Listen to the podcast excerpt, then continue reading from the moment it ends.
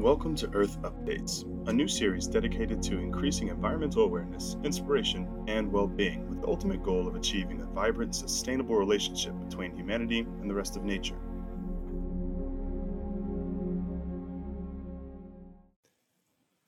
Our first story looks at Indian yoga guru and spiritualist Sadhguru's recent advocacy for his Save Soil movement at the 15th session of the United Nations Convention to Combat Desertification which was held at Abidjan in Cote d'Ivoire. According to the Times of India, Sadhguru used his address to outline a three part strategy to save Earth's soil. Firstly, the strategy calls for inspiring farmers to believe in the need for agricultural change. For example, a 3 to 6% minimum increase in organic soil content. Secondly, more government incentives like simplified carbon credits and certifications of superior crop quality are needed to encourage sustainability. And lastly, he calls to establish disincentives against practices harmful to the environment. Sadhguru's Save Soil movement has already brought 74 nations comprising 2.3 billion people on board with its mission and is working through a non-profit organization called Conscious Planet to continue making sustainable change around the world. According to Conscious Planet's website, 52% of agricultural soil is already degraded, the lack of organic content turns soil into sand, which leads to food crisis, water scarcity, loss of biodiversity, climate change, loss of livelihood, and conflict and migration. Visit the link in this video and listed in the description below to visit Conscious Planet's website, where you can help the Save Soil movement by engaging with your local government officials and taking action through the website to support the cause. Do you know the value of an elephant? In an interview with the BBC, Assistant Director of the Institute for Capacity Development at the International Monetary Fund, Ralph Chami, stated that a living elephant provides services worth millions. It is helping us fight climate change and is worth much more alive than dead. Sadly, that's not common knowledge there's actually an extremely high risk that the critically endangered African forest elephant will go extinct due to poaching and deforestation. In the 1970s, 1.2 million elephants roamed across huge swaths of Africa, but since then have been driven to the brink of extinction by poachers and habitat loss, with only around 100,000 remaining at the time of a 2013 study. That was nine years ago.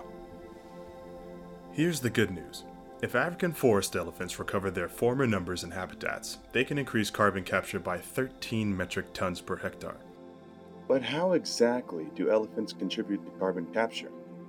According to the International Monetary Fund, elephant movement through the forest reduces the density of smaller trees, leading to an increase in the proportion of larger trees, which more densely store carbon. This would put the carbon capture services of each elephant around $1.75 million for a total of $36 billion worth of carbon capture. These animals can help solve the climate crisis if humanity will stop diminishing their numbers and instead help them thrive. And we can.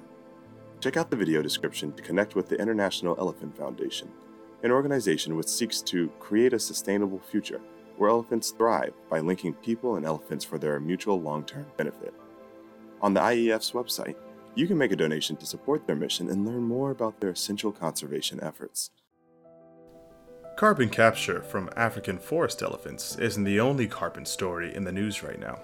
According to Forbes, China's new carbon emissions trading system is already the world's largest carbon market, at a size three times bigger than that of the European Union's which is composed of 27 different countries.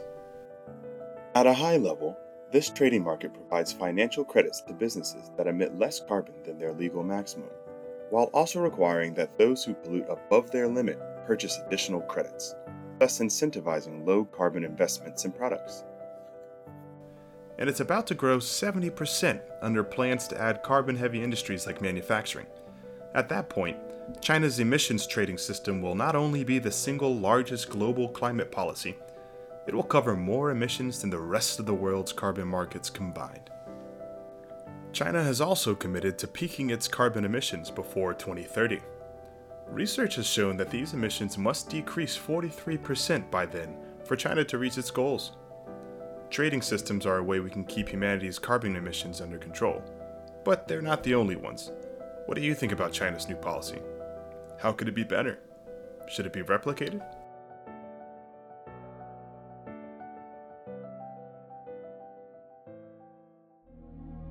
All of us can do more to protect the Earth and all of its inhabitants. Please consider taking action in the various ways shared after each story. Learn more about how to make a sustainable difference in the video description below. Until next time.